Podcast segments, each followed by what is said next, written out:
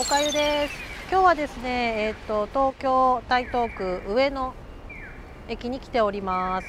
えっ、と上野駅上野はですねおかゆが最初に働き始めた町でですねえー、最近ずいぶん変わっちゃったなっていうのも含めて、まあ、懐かしい場所をロケしようということで今日はやってまいりました。それではですね始めたいと思います。レッツラゴーです。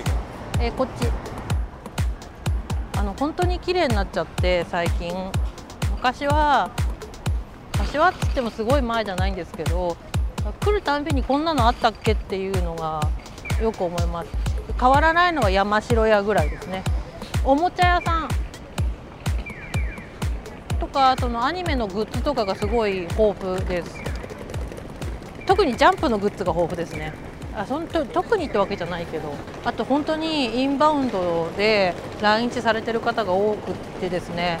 昔はそれこそ親戚を頼ってきたアジア系の人たちっていう層が非常に多かったんですけど今はもうなんか老若男女問わず全世界の人たちがいる印象です。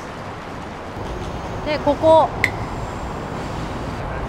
ここがね昔はなんかここ昔すごい古い建物でなんて建物か忘れちゃったんだけど地下がねすごい変な汚い古本屋さんとかがあったりとか5階所があったりとかしてなんかさなんだかわかんないけどなんかなよくわかんない人がいる建物ってあるじゃないですか。これは何ですかっていやーみたいな。そういう感じだったんですけどこんなに綺麗になっちゃって全部ご飯が食べる建物が入っちゃいました。こっち。アメ横を左手に進みます。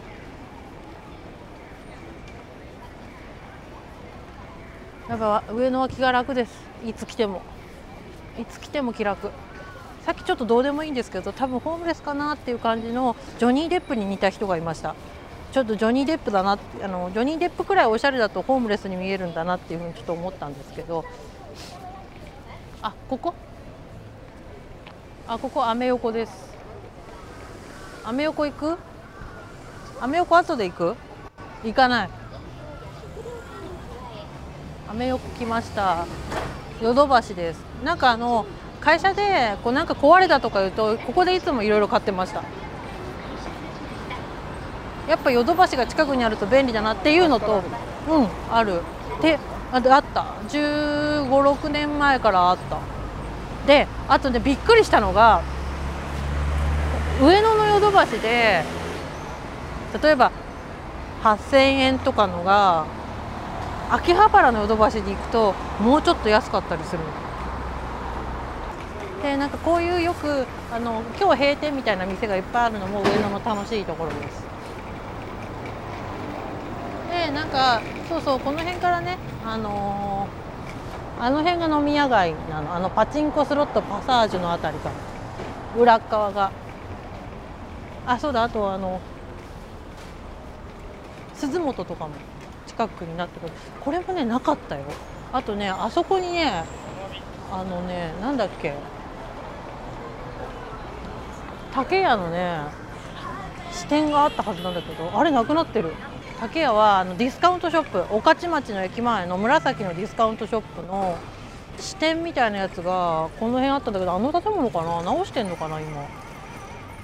でその、まあ、働いたのは随分前なんであの当時ですね私の同級生の学生時代の同級生の女の子とかは、まあ、銀行とかね某メガバンクとかにあの就職した子とかもいたんですけどその子たちはに言われたんですよ「おかゆ就職先どこ?」って言われて「メーカーメーカー系」って。言って「えふん」って言って「場所は?」って言って「上野」って。ここもね丸亀になっちゃった。何だったか覚えてないけど。ここのトラットリアイタリアっていうところでよくご飯を私は食べます上野に来ると。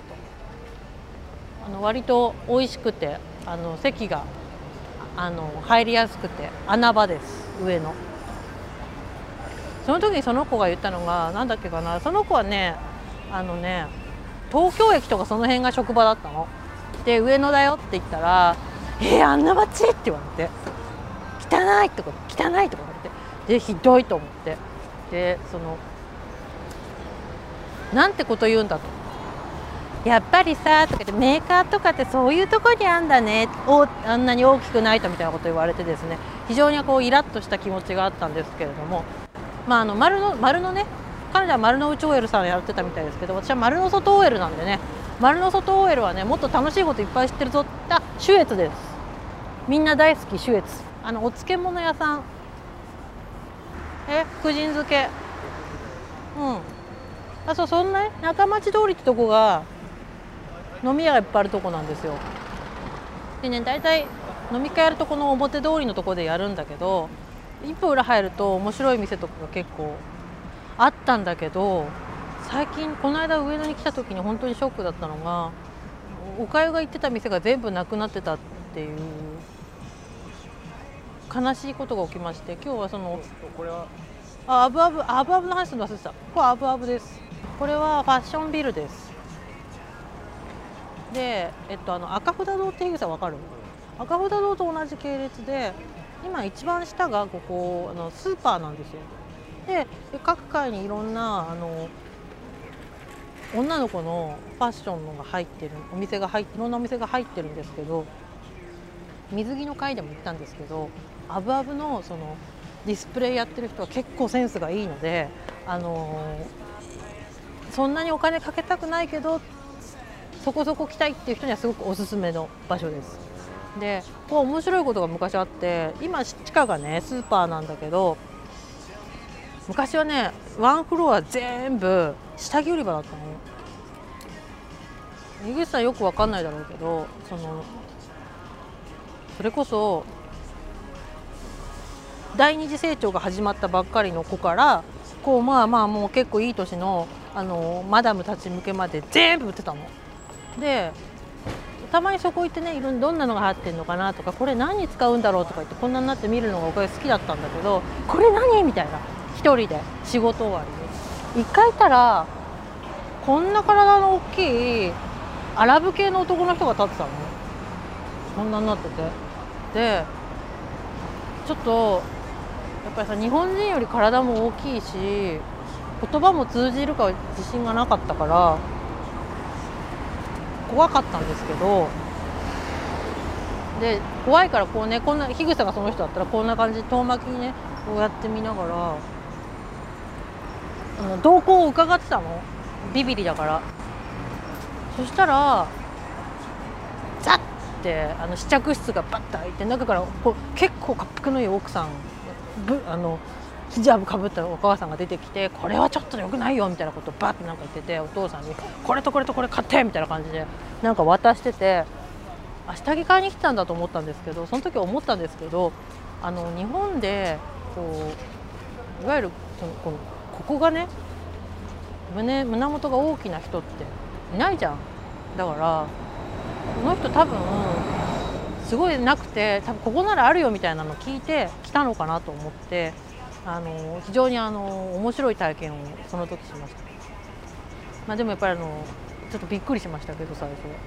っていうのがあったりですとかあと上の一番あそうそうここね上の方の階に何でも300円ショップがあってそこは結構穴あの掘り出し物があるのでよく来ます。で大好きなアブアブの前を通ってですね今度はこっち側に行きますか。